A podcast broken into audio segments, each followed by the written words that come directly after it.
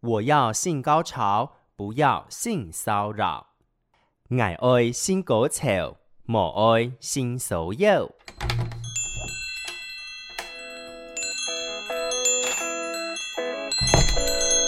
都给我磕一点。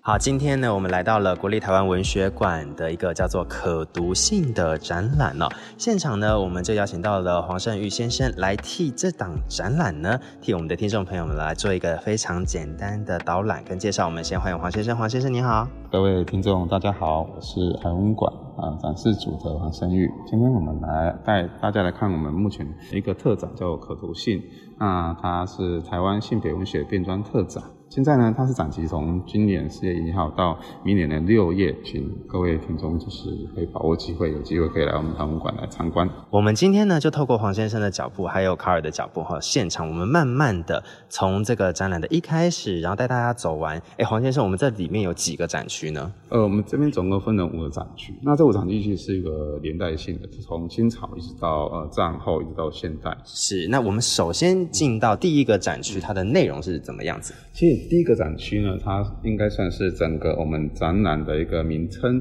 刚刚讲到一个可读性性别无选变装特展，变装的方式我们就以衣服的方式来呈现。对，所以一进来就会看到说，我们有许多不同的形式的衣服。如果观众到现场的话，就可以看到说，这件衣服其实是标示的就是一个清朝，嗯然后一个我们有清朝的一些服装啊，对，哎，那马褂类的服装，然后也对知道呃我们。比较战后有旗袍类的，对然后一直到现代的一些现代人所穿的衣服，是，对，那这部分的衣服我们其实是请那个黄志正一个艺术家帮我们设计的。其实衣服当然不是只有衣服形式对，如果观众到现场可以看到说，衣服上面还有许许多多不同作家，对然后还有这不同作家的一些文字在上面。是，对，那可以让我们直接充分感受到说，哎，这个展从这边就直接用艺术的作品来直接来引进。是因为其实我们在生活当中，性别在很多的内容上面都可以看到，不管是文学又或者是衣服上，所以这一个创作者呢，他是用衣服的方式，从呃历史比较久远的清代到近代呢，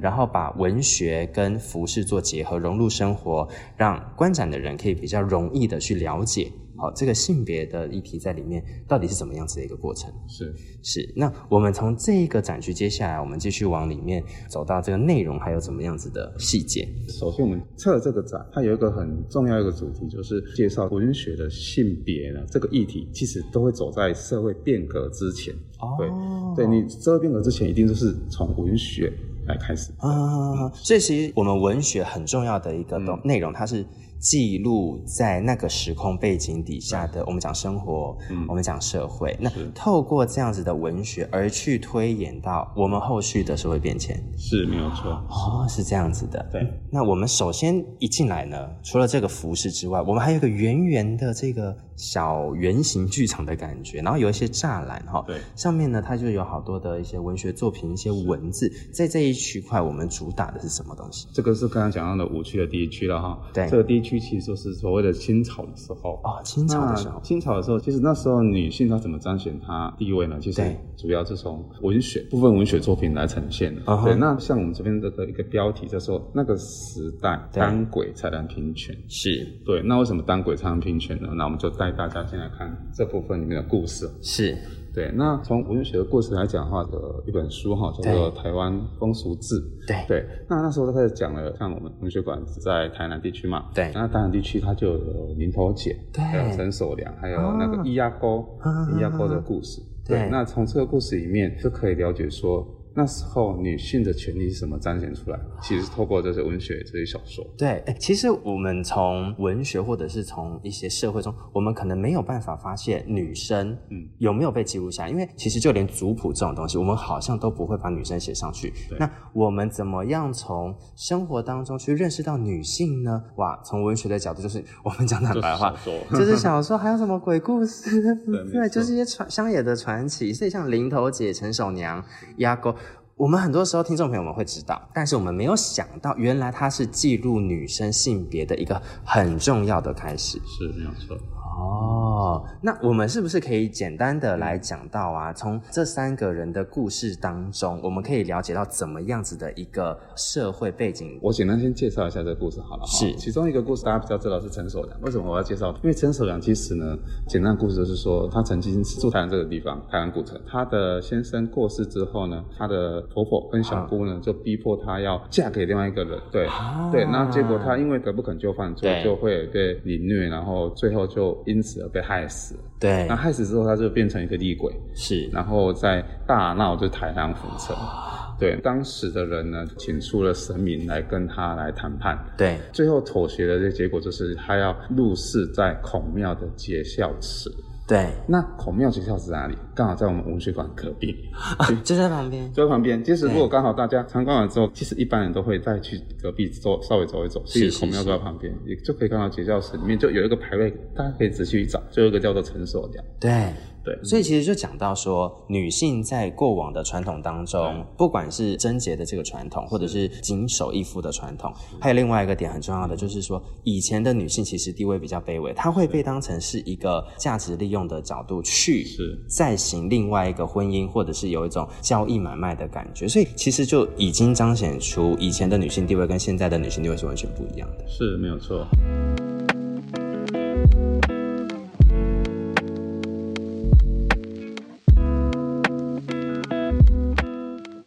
好，我们刚刚呢已经先简单的呢带着大家看完了在清代的时候，台湾这个地方对于女性跟性别的一些记录跟故事，大致是怎么样子的。我们清代的第一区结束之后，我们来到了第二区，对不对，黄先生？对，第二区其实是到我们日治时期了、哦。对刚刚我们在清代那时候，我们看到其实讲到三个女性的故事，是呃当鬼的故事。对，啊那其实还是男性作家所写的哈、那其实到了日治时期，对我们其实已经有开始有一些女性作家哦已经开始出现了、哦。像是像大家可能比较常听到的，像是黄金川啊，对或詹里德和啊，嗯他的一些作品，对其实大家都比较有开始开始有一点点印象。那在日治时期，它的这个文章的内容啊，它大致上是以怎么样子的撰写内容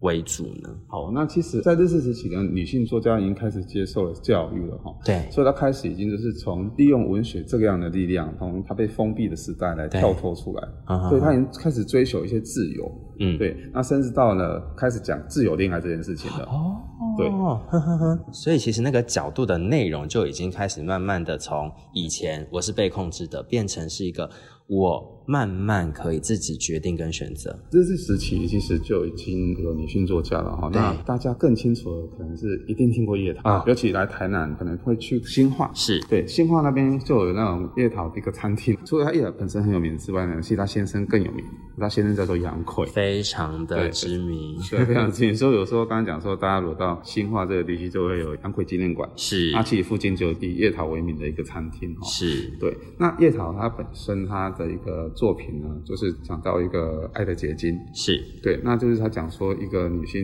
的一个知识分子，她怎么去追求自由恋爱。对，那本身其实她虽然小说写了这些事情，实际上也回归到她也跟她先生杨奎一起参加很多社会运动。是对，那甚至她先生在坐牢期间呢、对她怎么样独自带着小孩生活，她这其实跟她现实上是有相关性结合的。是，其实这件事情还蛮重要，因为在一九三六的那个年代哦，哦，其实以前那个年代，很多人都会觉得说女生是没有办法做到这些事情，但是慢慢有能力了，然后想办法去做到这些事情。那另外跟大家介绍另外一个日治时期女性作家，还是蛮有名的哈、她叫做杨千鹤，她有一个很特别的地方是台湾第一，什么台湾第一呢？，对，是台湾第一位女记者。很厉害。对，她在一九四一年的时候，那时候是有一个叫做《台湾日日新报》。对那其实那时候呢，她从一九四一年就开始在那边工作。对在全部都是男生的一个工作环境里面呢，她却是第一个女记者。啊是对那她没有像她同学一样，就是学校毕业之后呢，去做洋裁啦或烹饪这件事情。对，她反而她是从她的工作里面去重新思考女性的一个生命的价值，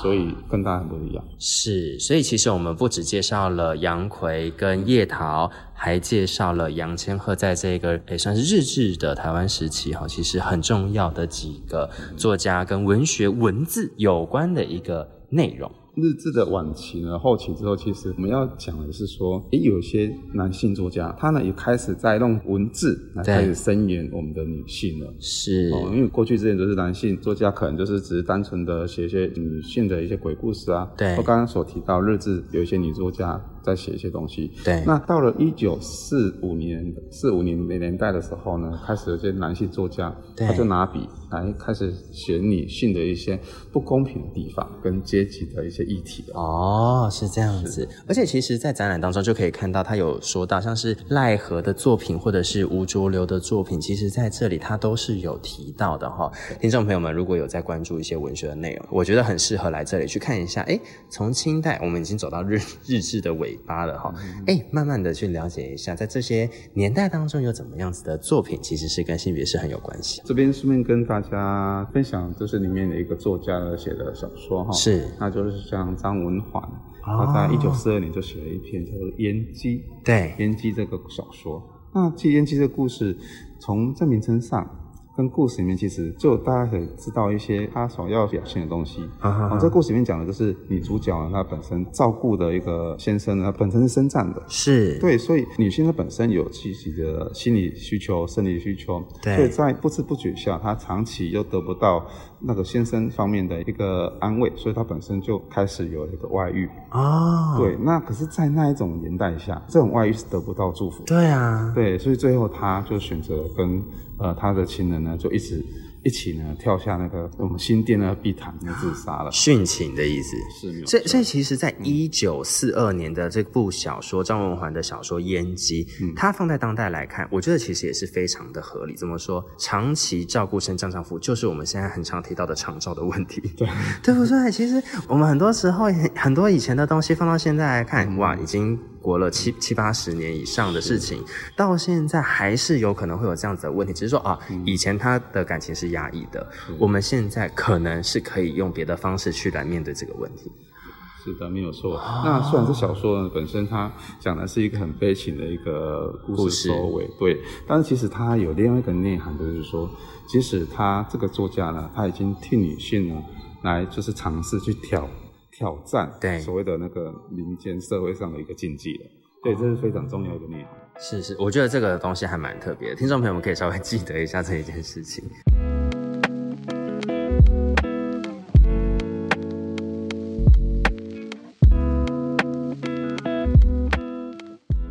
刚刚讲的是前两区嘛，哈，那我们进入第三区。是，那第三区的部分其实已经到了战后了哦。对，那战后其实我们知道，呃，国民政府来台之后，其实有很多一些知识分子就是跟着来台湾。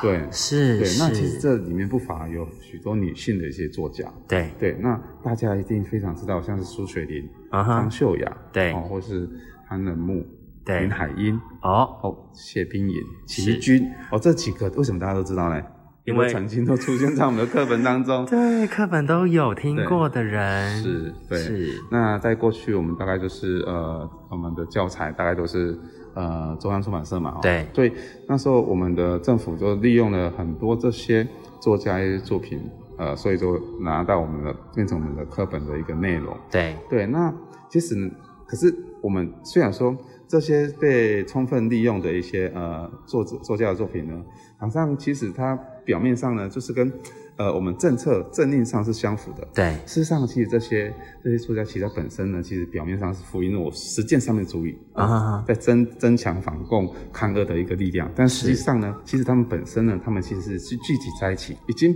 不再是写一些呃大江大海的大叙事了。啊，因为他们经过历史的变动，对，所所以其实他们讲的东西已经不再是说我们从前怎么样，而是说在历史变动之后，我们调整之后是怎么样子的。对他们把自己的生活一个经历，还有他们所经历的一些复杂的心情，对，都已经写在里面了。然后，甚至他们希望突破这些有自己的一个空间。，对，所以这边我们那个标题哦，立其实立得很清楚，叫做“自己的房间对，或穿越欢流”。其实这是已经已经讲到性别平权的一个新的一页的一个起步了。对哦，所以其实我们从清代到日治时期，再过来到了这个算是呃国民政府拨迁来台的这个过程当中，知识分子的呃人越来越多。我们从女性的角度来看到，越来越多女性的知识分子开始去书写更多。呃的内容，而且他们已经从以前的我们讲到很大面积的国土范围，调整到我们经历过动荡时候，到了岛国上面的角度。而且刚刚呃黄先生讲到一个非常重要的自己的房间，其实自己的房间在女生的角度上来看，其实也是另外一个点，因为很多的女性啊，在从小到大，她并没有一个属于自己的私密空间或者是自己的房间，而是在她们未来有办法去索取跟有办法去得到过程当中才有办。办法的哈。所以接下来我们来到了呃，在旁边一点点的这个地方，这个内容有怎么样子的一个特色吗？我还是必须连贯到就是刚刚讲的那个标题自己的房间哈。对那我讲一个里面的一个，我们截取一段那个王运贤他不在家真好这篇文章的一个内容。 他啊不在家真好，对他讲说他不在家真好，因为这时候呢，他会觉得自己有属于自己，好、爱怎么样就怎么样。 对，对，因为他不在于呃，就是归属于老公这个角色了。是，对他可以去做自己想做的事情，不用再去满足老公这样子一个一个一个身份，是。对，所以他就会呃有自己一个回到自己的一个空间。所以其实这也是代表了女性在这个过程当中，她们不要再做任何的角色，她们想要忠于她们自己是谁。对，没有错。对，即便这是一个很短暂的自由。 对对对，所以其实很多时候我们可以从呃从最开始零头姐到现在，我们已经是第一二三第四个还是第三个？第三个第三个区域 了，好，第三个区域了，好，发现说女生一直在寻找我们自己的定位跟我们自己的自由是怎么样子的。是没有错，哦，那我们再接下来往下走的话，是来到了哪一个区块呢其实它还是第三个区域， ？OK，所以第三个区域是比较广的，比较广。的一个地方。那其实这部分讲的是呃，刚刚讲的有些女性作家讲述自己的需要的一个空间，对，可是其实在，呃，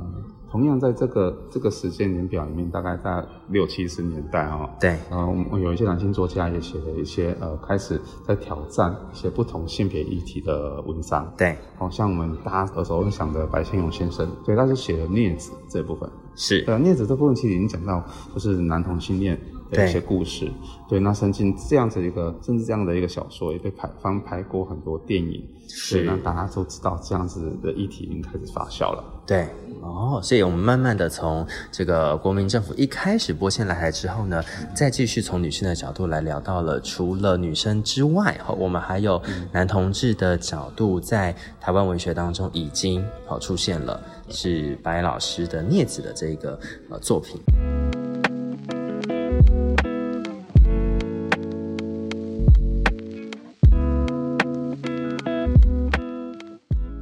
刚刚其实除了说呃女性的一个议题，还有讲到那个性别上同性恋的议题。对那其实就是在这一区块面，还有另外有人关注另外一群人的问题。这一群人就是说，呃，我们很多其实，在民国在五六十年对的时候呢，有很多就是从一些偏乡地过来的一些原住民的姐妹，哦她们就是是多到了都市里面的一些工厂去工作。哦，是对，那在这个工厂工作，其实呃，有的甚至他工作上不顺利，甚至去去从事了那个性工作的一个一个交易。哦，对，那所以已经开始有人在关注这一块了。是，嗯，好、所以说其实我们不只是从女生的历史发展来讲到说逐渐有发生的可能，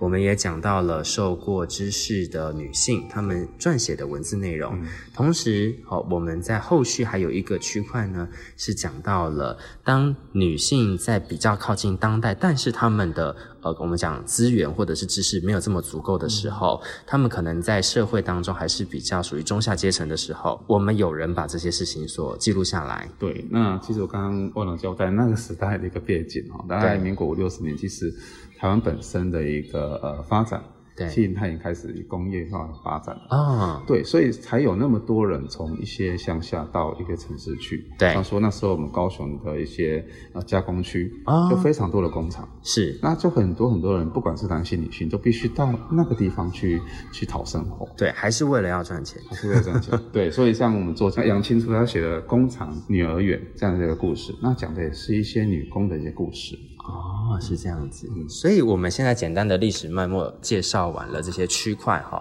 我们接下来呢继续跟着呃杨先生的脚步。我们来看看哦，好，这个展览内容呢，其实不只是我们刚刚讲的那些内容，我们可以简单的来形容一下说，这个展场里面呢，有一个长桌一直绵延下去的这个设计是怎么样子的？哦，这个设计其实就是依照我们整个展场的五个区域来，其实来设计的哈、对刚刚讲到，其实为什么从清代、日治、战后一直到现代，对，那其实我们有做一个很简单一个时间的脉络的一个长长流长河、哦对那我们可以从这个这样子你这个弯曲的这些桌面上所叙述的一些重要的记事，对来了解说我们整个性别文学的一个发展的脉络。哦，是这样子。所以如果刚刚那个几个展区啊，哎，朋友看的好像有一点点零碎的感觉，哎，我们从时间和的这个展示的桌面，也可以去做一个比较细部的了解。哦，好，那我们刚刚其实持续的、慢慢的走，我们走到了五六零年代或者是一九七零年代。对好，我们还还是还是继续往前走嘛。对，没有错。 OK，我们现在来到的年代是哪一个年代呢？哦，我们那年代已经到了解严这个时候了。啊已经到解严对，我了，们到一九七九年，大家知道一个美丽岛事件，是就是如果呃听众朋友年纪稍长一点，大家都知道这样一个事情。那这件事情其实目前很多在位的一些政治人物啊，其实他们都是从那时候开始出现的哈、对那这时候的一个解严之后呢，我们就有很多作家，男性作家、女性作家都有。对哦那我们这边当然我们我们还是介绍女性作家，让大家知道这些人比较有名，像是廖慧英，廖辉老师，对，或是李昂，是琼琼。对，或是还有大家很知道的是三毛，一定的，对，那这些人他们都是在这个时候七零年代、八零年代的作品都非常的知名。真的，嗯，哦对，像说廖慧英老师他所写的那个《油麻菜籽》，本身就是形容那个女人就像一种飘零一个菜籽，对，不管掉在哪个那个土地上，都是完全不会不由自主的，就是呃只能被动地去接受他命运的安排。哦，是，所以其实从以前到现在啊，女性的角度虽然经过了我们讲说清清零的时候，到现代已经是解严之后，还是有一些根深蒂固的社会传统价值观是束缚着的，但是呢。我们已经好好多的女性作家，或者是男性作家，好多的作家已经可以把这些东西写出来，让大家知道这些东西其实我们现在的观点跟角度是怎么样。是没有错。其实他们这些作家，其实他们不只是写小说，是他们其实在也在做一种呃对社会上一些不公平的反击。对，哦譬如说李昂老师，对李昂他写的在一九八二年写的《杀夫》，哦，这个真的对。对，嗯那《杀夫》这个小说大家也都知道，是然后他其实以简单介绍哈，就是他以呃一个鹿港，在我们彰化鹿港的一个一个故事背景，那对就是那女主角呢，就是受不了她先生，她先生本身是一个杀猪的，对对，受不了她每天的凌虐，然后最后她都弄了她先生的那一把杀猪刀，，对把她先生砍了，杀了，对，然后甚至分尸，是，对，可是这好，这个好像是一个故事，可是却在这小说写完之后的十一年后，对真实的故事发生在台湾的社会上。是，那个故事就是邓如文杀夫案，对相信有些朋友应该还是记得这样子一个事情。没有对，那其实它的发生的事情跟杀夫这个故事其实几乎是一样的，对内容几乎都是一样的。嗯哼，所以其实哈、后续啊，嗯我们讲到呃社会的价值观、文学作品，甚至讲到真实的案件，其实到后来哈、在亚洲促成了第一部家庭暴力防治法，在一九八八年，其实它是一个很连贯性的。所以刚刚其实黄先生讲到非常重要一件事情，嗯文学对，它是推动社会进步的一个很重要的是开始跟记录，是是的，没哦有是错嗯这样子。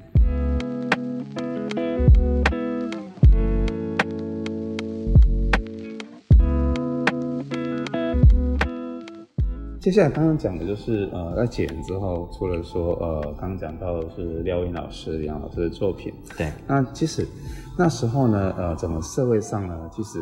已经女性她的一个地位、她的权利已经在高涨，大家宣扬说女性不是依附在社会男性底下，对，对，所以甚至有人已经敢讲出反性骚扰大游行这样子一个活动里面去喊出我要性高潮。不要性骚扰哦，这样一个口号出来了。是，可是那个时候在那个年代听起来其实是，尤其对一些男性而言，可能是很刺耳的。对啊，没错，这个年代还有一个比较像有名的作作家陈玉慧老师，对，对他写了一个小说叫《征婚启事》。是，对，那《征婚启事》过去也曾经改编成电影，对，对，那现在甚至还有新的一，啊就是他有把它影视作品化，对，最近有新的，我最近有看到有新的那个征婚改启事编改编的是一样，一样是这样子的故事，继续来讲。对，那其实它是一个不只是说呃把女性当做一个主角，对，它也在显露出就是男性跟女性他所互相一个对待一个一个不同的一个角色的过程。是是是，嗯，然后另外另外跟大家介绍一个就是呃一个另一个作家哈，就是田启言。是，对，那其实我们大概知道说，我们在一九八零年代的时候，其实不管不管是台湾或者是整个全世界，那时候大家都因为艾滋病这个病症而开始就是在讨论，对，然后甚至觉得说，同性恋就是艾滋病的一个滋生的一个一个代源者，一个代源者。对，对，田启源他本身其实是一个师大美术系的一个学生哦，是，对，那他在一九八七年就因为在成功岭他要去受训的时候，对承认自己有感染艾滋病，然后最后就是因此而休学。对，然后最后想要复学的时候，学校也因为以他行为不检而拒绝他。是，对，但是他在一九八八年，他曾经写过有一个是蛮有名的一个一个舞台剧，叫做《毛诗》。对，对，那毛氏里面它其实如果看内容还蛮有趣，它是辩证孔子，我们哦尊重孔子到底是不是同性 恋，啊，对这样子的一个呃，我们讲说文学的变化，然后来对做一个现代的方式去做一个不同的创作啦。对，因为因为孔子说男女授受不 亲，但是又说食色性也，啊哈，到底男女授受不亲又食色性也的色，是怎么一回事？那到底他是女士还是男士？ 对，不过这蛮有趣的，这但对这但改编成的是舞台剧了。是对，但是也但也不是在调侃说孔子，只对是他把我们性别的一个议题，对哦把它凸显出来，同性恋议题凸显出来，没错，让呃透过文学、透过作品，让大家知道有这样议题存在。没错。对，哦，那我们从这个田启源的作品之后，其实我们就可以知道，他大概是在一九八零到一九九零年代之后啊，我们就可以呃来聊聊，因为近几年吧。 好多跟同志或者是多元性别有关的 话题哈，在最近的呃这两三年，尤其在社会跟呃新闻版面上，好常出现哦哈，所以我们来聊聊在一九九零年代哈有关于同志文学的部分。好，一九九零年代其实要跟大家介绍，就是呃，如果大家去弄 Google 关键字搜寻哈，对，发现其实有一个女同性恋的那个作家，她非常的，好像是每次都排名排名行在第一名。哦，那那个女同那个作家叫做邱妙金，呃，真的对对，那邱妙金本身，她其实虽然她已经在之前在呃法国就已经过世了哈，对，可是她留下的作品其实还是大家一直都会拿来讨论。是，对，那甚至她有发明了一些语汇，其实这语汇也是同志之间会使用的语汇，对哦，像拉子啊，对之类的，或兔兔啊，对对。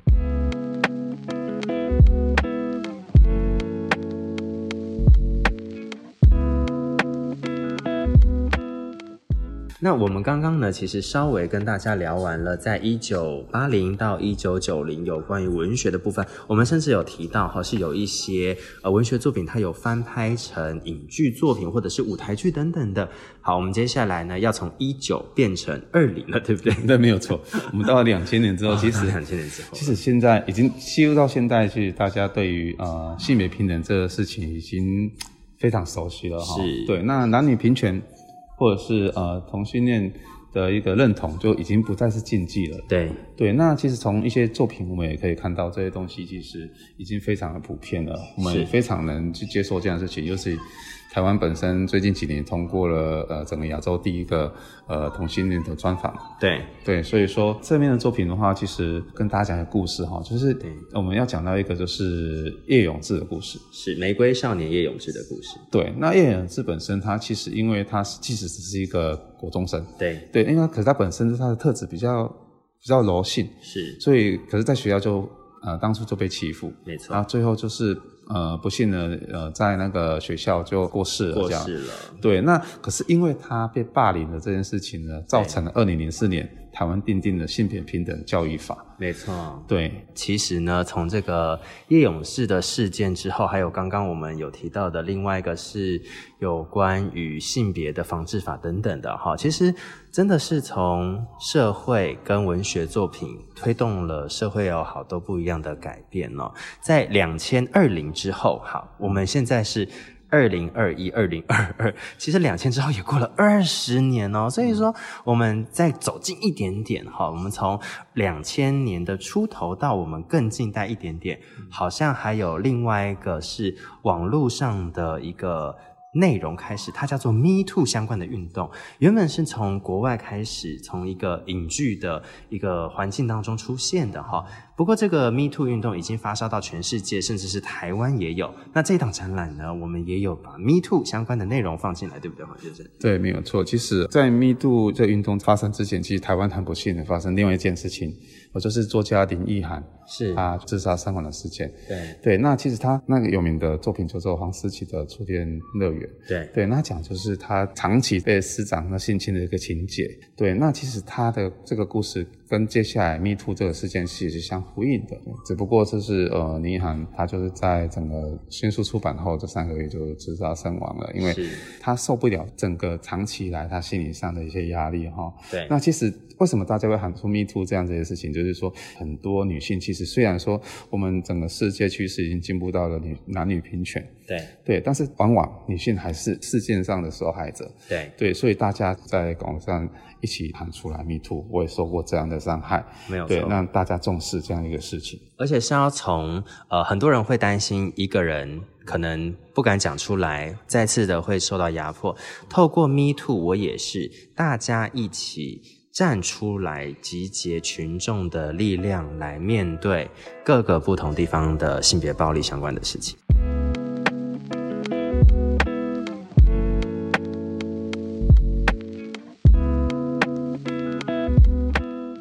好了，我们刚刚呢，其实已经从大家带着从两千哈到二零一七年这个呃林涵的作品哈、我们讲到了还是有很多跟女性有关的角度在这个性别文学上面呢、那其实呢，呃，在近几年呢，我们的多元性别或者是我们讲到的同志的社群，其实也是有很多不同的内容在。社会当中逐渐的浮现，让大家看到。所以在展览的最后一个区块呢，它的呃一个小小的标题，它是讲到阳光下，原来颜色如此多样。在这样子的一个小小展区当中，我们最后请黄先生来简单说到，哎，这个展区我们讲的内容大概是怎么样子？所以刚刚讲到阳光下，原来颜色如此多样。对，其实，在整个性别文学上啊已经非常的多彩多姿了。哦，性别文学对，，没有错。因为像我们从台湾的文学里面来看哈，不管是已经不再是一般的一些作品了，对很多男男爱、女女爱，对，这样子类的作品都可以从呃不止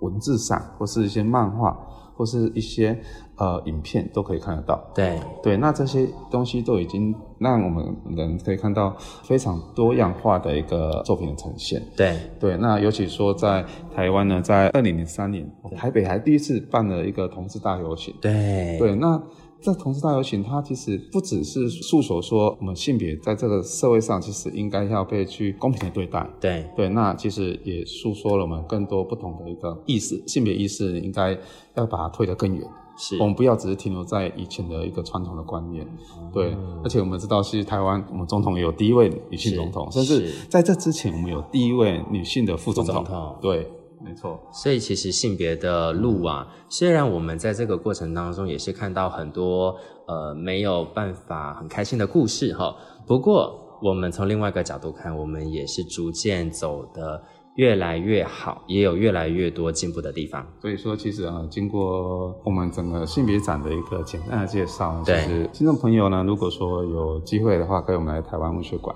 走一走，看看我们这个性别展，你可以从中可以了解更清楚我们整个性别意识从清朝到日治到战后到现代它怎么样的一个发展。我们也可以知道说，这样子一个性别文学呢，它整个社会发展的脉络。对对。 OK，那我们最后呢，也请黄先生再一次跟我们说一次哈，因为这档展览的展期有一点点的长哦，把握一下时间。这个展览是在哪个地方？展期到什么时候呢？这个展览呢，在我们台南市国立台湾文学馆，那在我们的一楼的西展间。对，那展期一直延续到明年六月份。所以时间还是很足够的，听众朋友们可以把握时间来走走，了解一下在台湾这个地方，我们用性别文学记录的各个跟性别有关的故事。我们今天也先非常谢谢黄先生带着大家听完这一场导览，非常的精彩，谢谢黄先生喽。好，谢谢各位，谢谢。